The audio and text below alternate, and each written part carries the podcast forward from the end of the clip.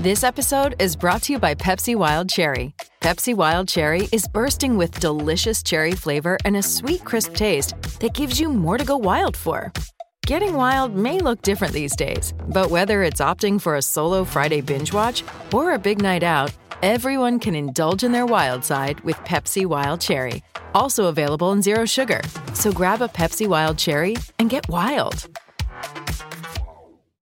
Tennis here has just finished in New Zealand, the ASB Classic. Starting up tomorrow, we have the Aussie Open.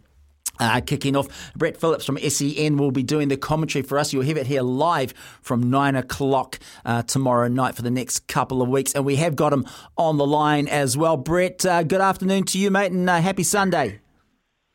Yeah, thank you very much. Uh, likewise, yes, it's a, the calm before the storm, the Sunday before the Australian Open. So yeah, it's uh, going to be uh, madness the next two weeks. Yeah, I bet it is, mate. Hey, before I ask you about the Aussie Open, can I just ask you? We've just had the ASB Classic, you know, the men's and the women's finish here. Does that get much yep. traction in Aussie or much notice? Do people look at those results and go, ooh, or is it just kind of another event that happens before the Aussie Open?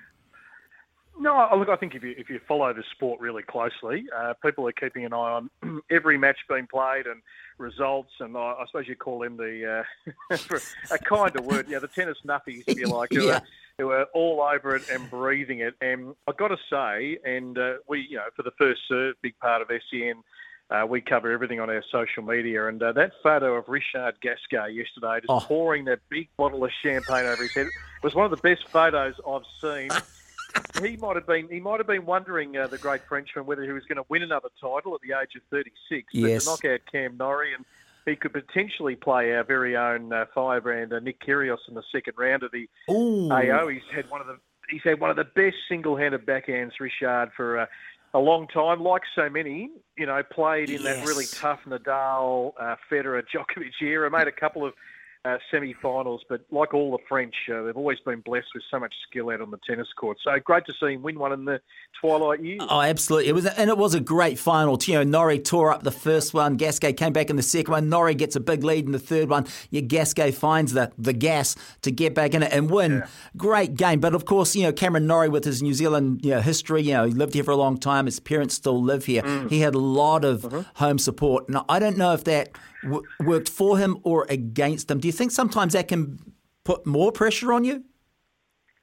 Well, I think it can. Yeah, I mean, any anyone who plays uh, at home, uh, we saw it with our very own Thanasi Kokkinakis, who who won the title in Adelaide last year and, and had a pretty good uh, backup uh, Adelaide, a chance to get through to the final. But I mean, he sort of liked having that crowd in his hip pocket because it is rare for it's rare for uh, probably the Australian and you know uh, New Zealand tennis players to actually have the opportunity to play at home. So Yes. they love having that roar of the crowd Yes. you know, totally in their favour, but it probably brings a little bit of pressure and uh, expectation. But, you know, look, Cam Norrie, I think, is going to have another pretty solid year on the tour. I mean, he's gone from being a player who was, you know, 70 odd to now being a top 20, uh, got inside the top 10 at one stage. I love his backhand, particularly that cross court backhand. And he's um, he's a good, solid pro. I love his story. It was a South African link uh, to New Zealand to representing GB. And uh, I know he, you know he'll take every opportunity to get back to New Zealand and play. Yeah, that's right. I mean, it's a bit, it's a bit of a double-edged sword for us. You know, we're great that he, we're happy that he's doing so well, but you know, obviously we're a bit upset that he, you know, had to go to, you know, go under the Great Britain flag to carry on his career. But Yep. from what I know about it, that kind of he kind of had to do, make that decision. Well, he did, yeah. I mean, that was the opportunity. I think back when he was about 16 to yeah, head over to the UK. He basically went on his own and, you know, got involved in an academy over there. And then obviously there was, um, you know, some investment put into his tennis and the resources. And, yeah, he's been able to carve out a career, you know, mid to late Yeah. 20s. And, you know, to get himself up to the top 10 is, Yep. uh, is a mighty achievement. And, you know, a lot of players. A lot of players go on a long journey in tennis, and Mm. they don't, don't know quite where they're going to land. And you always love the ones who can, you know, actually make a living out of the sport, Yes. whilst they might not win a Grand Slam, whilst they might not reach the absolute top echelons. If you stay inside that top 100, you're guaranteed at least, you know, about four hundred thousand dollars as a base for making first round of the slams. Yep. And then, um, you know, it's all it all sort of seems worth it if you. you know, you're an independent contractor who's got your income and expenditure, and yeah, uh, outside of the top 100. I was actually reading um, about mm. one of your young guys. His name has escaped me. The young fellow who got the wild card, I think, into Auckland. Oh, that was um, um P- Pinau, Panau, Panu. Uh, yeah, yeah, I was reading. I was reading his story today, and that that typifies. Um, and I think he, I think he made about six thousand dollars uh, prize money last year, and yes. spent thirty four thousand on travel and coaching and everything else. And he's six hundred in the world. So unless you get to that top one hundred, it is, it is really to make it in professional tennis. Yeah, yeah, it sure is. Well, look, let's get on to the Aussie Open. Uh, Brett, I saw on the news last night there was an exhibition match between uh, Novak and uh, and Nick, which seemed to be all you know, lighthearted and well well done. But what is the reaction to Novak in Aussie? Is he still the king of Melbourne? Well, I've got to say he got a he got a really good reception uh, on Friday night. So it was it was yeah I can't believe a practice match actually drew a sellout crowd. It was live on television. Uh, we've come a long way.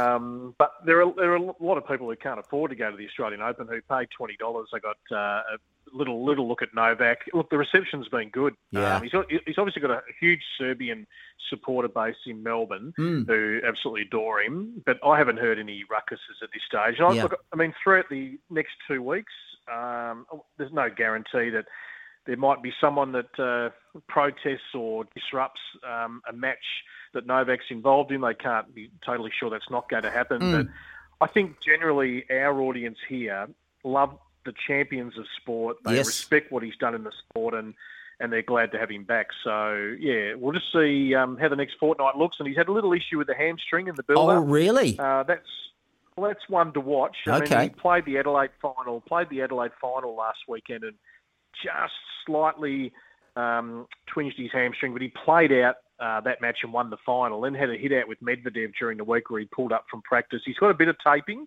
okay. at the back of the hamstring, but he seems to be okay, but obviously one will, uh, yeah, monitor. Yeah, absolutely. And of course, you know, when you mention the Aussie Open, you know, Novak is the first name you mentioned, then probably Nick Kyrgios is the next one you mentioned. How is how is the bad boy looking for this one?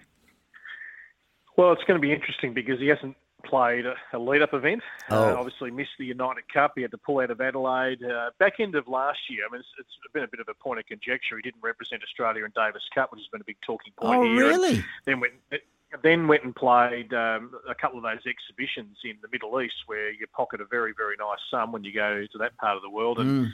He actually just slightly tweaked his ankle, um, but he's been practicing the last couple of days. He looks okay. If there's one guy that can sort of pick up a racket off not a lot of match practice. Yeah, that's right. It's Nick Kyrgios. yeah, because he serves so big. Um, yeah, he's on that same sort of side of the draw as Djokovic. So potential quarterfinal if Nick was able to get through to that stage. But okay. we'll sort of go one ga- one game at a time. But yeah, he's our. I mean, if you have hand on heart, he's he's our one genuine hope of all the Aussies of actually you know, making some sort of imprint on the on the draw. Yeah, absolutely. And I've had a look at the uh, Aussie Open website, and I, I think it's been hacked uh, Brett, because I'm seeing the men's top seed is Rafael Nadal. How? How? How? He, he's, he's half injured, well, and he, you know. Yeah, well, that's because well, the world number one, he's not he's not here, uh, Carlos Alcaraz. So Alcaraz um, oh, was pulled out with injury. Okay. So he um, he pulled out about a week ago, which is really unfortunate. I had an unbelievable year last year, Carlos, for a 19 mm. year old. What he did, uh, but I think the the physical strains of that year, he got the abdominal strain really late in the year, and a little uh, injury uh, um, setback just prior to the AO, which has meant he's had to pull out, which is disappointing. But we'll see him for the next 15 years. So that elevates Nadal up to the top seed as the world number two, and mm. then Djokovic has now come into the the fourth seed, which means uh, Djokovic and Nadal couldn't meet each other until. Uh, a semi-final if both you know go through to that stage. Ah, so they're they still on the same side of the draw though. Mm. Ah, well, that... no opposite. Uh, opposite sides, but they that's that's the earliest they could meet would be a semi final. Okay, okay, but they could also meet in the yeah. final depending on how it goes.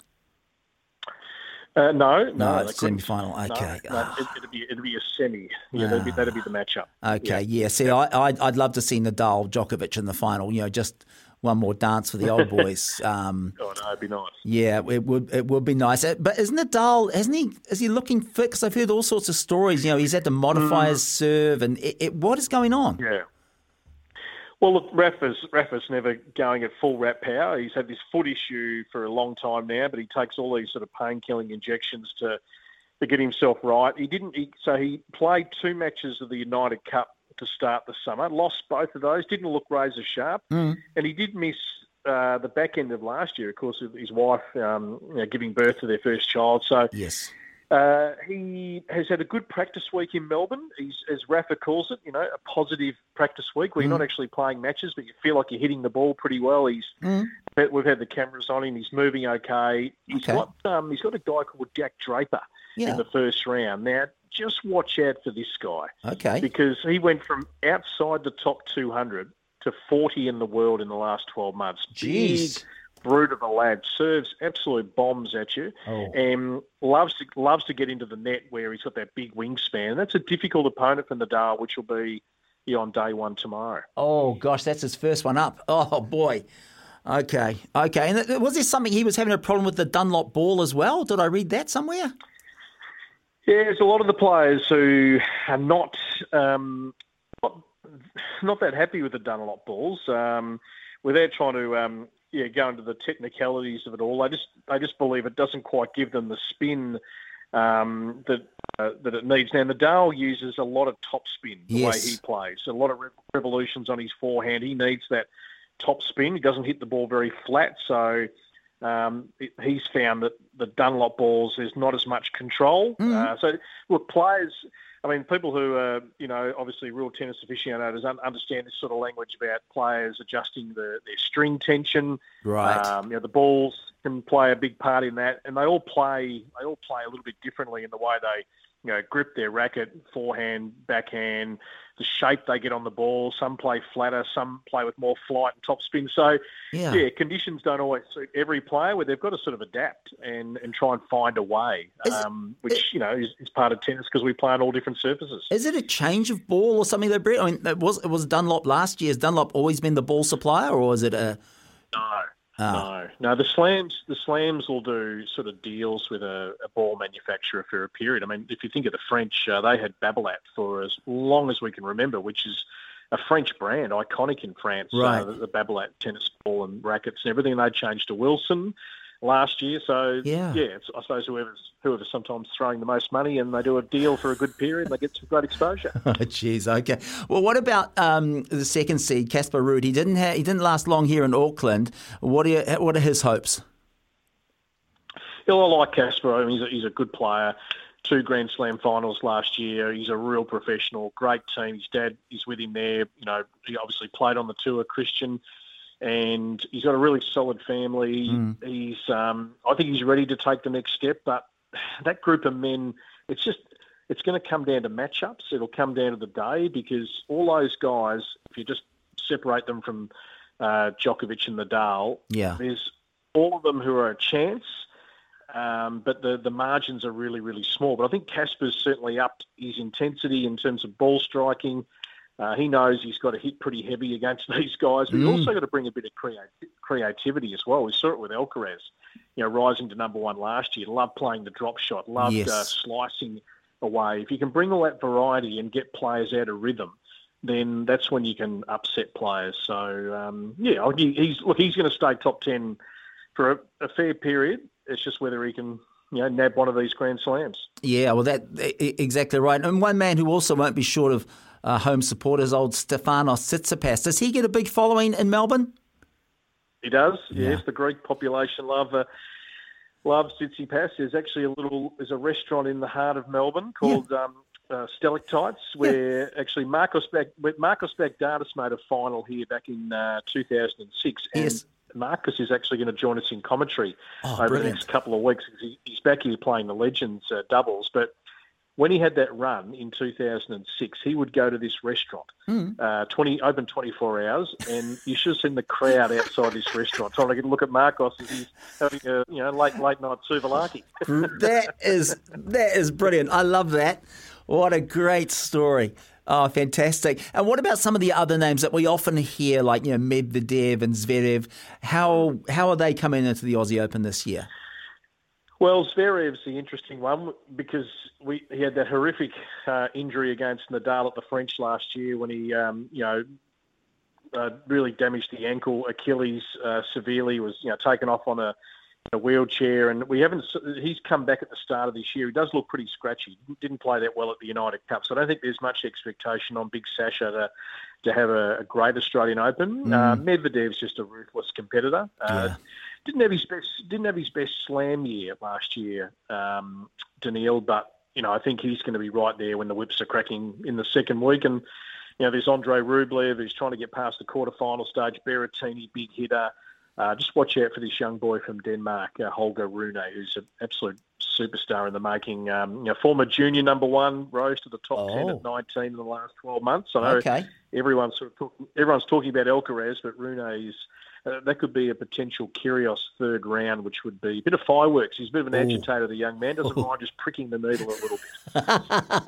I like that. I'll keep one out for Holger Rune. That sounds really good. And what about on the, the women's side as well, um, Brett? Of mm. course, with us, Coco Gauff was fantastic here yeah. in Auckland. She had a magic tournament, won it convincingly, was easily the best player here, but also for an 18 year old, incredibly mature. I, I really think uh, Coco's ready to strike uh, this year. And it, it is funny because we keep thinking of her as this sort of seasoned player now. Then you mm. look hmm. at her age and oh, she's still only, still only 18. It's yeah. quite remarkable. Yeah. What she's achieved. I mean, we first looked at her at, what, I remember seeing her at Wimbledon when she was uh, 15, mm. uh, playing against Venus Williams in the main draw. And yeah, maturity beyond her years. Look, the women's, I've got to say, probably lacking a little bit of star power this year. You've got Iga mm. Who's the clear world number one by about 6,000 points. And then wow. you've got this big pack. Yeah. If you're looking at that pack of players, Coco is the one who's got probably the most upside mm. um, to her career. So, yeah, good win. I did watch you know a few of her matches in Auckland, and mm. she was pretty solid. So, you know, one Grand Slam final at Roland Garros uh, last year. I think she can maybe get to a couple uh, this year and, and leapfrog – yeah, a few of those players in front of her. But yeah, still 18. You know, she's got a lot of time to make her mark on the sport if she hasn't already. Yeah, absolutely. I, I definitely think she's a she's a hope. And what about um, uh, Emma Raducanu? Is she fit to play or not? Because she obviously injured herself yep. here. Yeah, we had media day here yesterday, so she did front the media. She declared that um, she's feeling good. She's obviously been doing a hell of a lot of work in the last week to recuperate that uh, that uh, ankle oh, and good. you know lot behind lot behind the scenes. Obviously, the players here. I mean, they've got access to God, everything you know medical medically they need to get themselves right. Hyperbaric yeah. chambers, everything else you need. So look, she's declared herself de- declared herself ready to go. But gee, you get into a Grand Slam match and it'll test everything physically. So yeah, we'll uh, we'll just see where she lands. But um, it's, it's nice actually that for Emma because when she won that US Open, she was put up in lights, and I, I felt a little sorry for her in a way because you know you, you, sort of achieve a result like that way before time that mm. you hmm. probably should, and then suddenly the expectations are that you have to maintain that.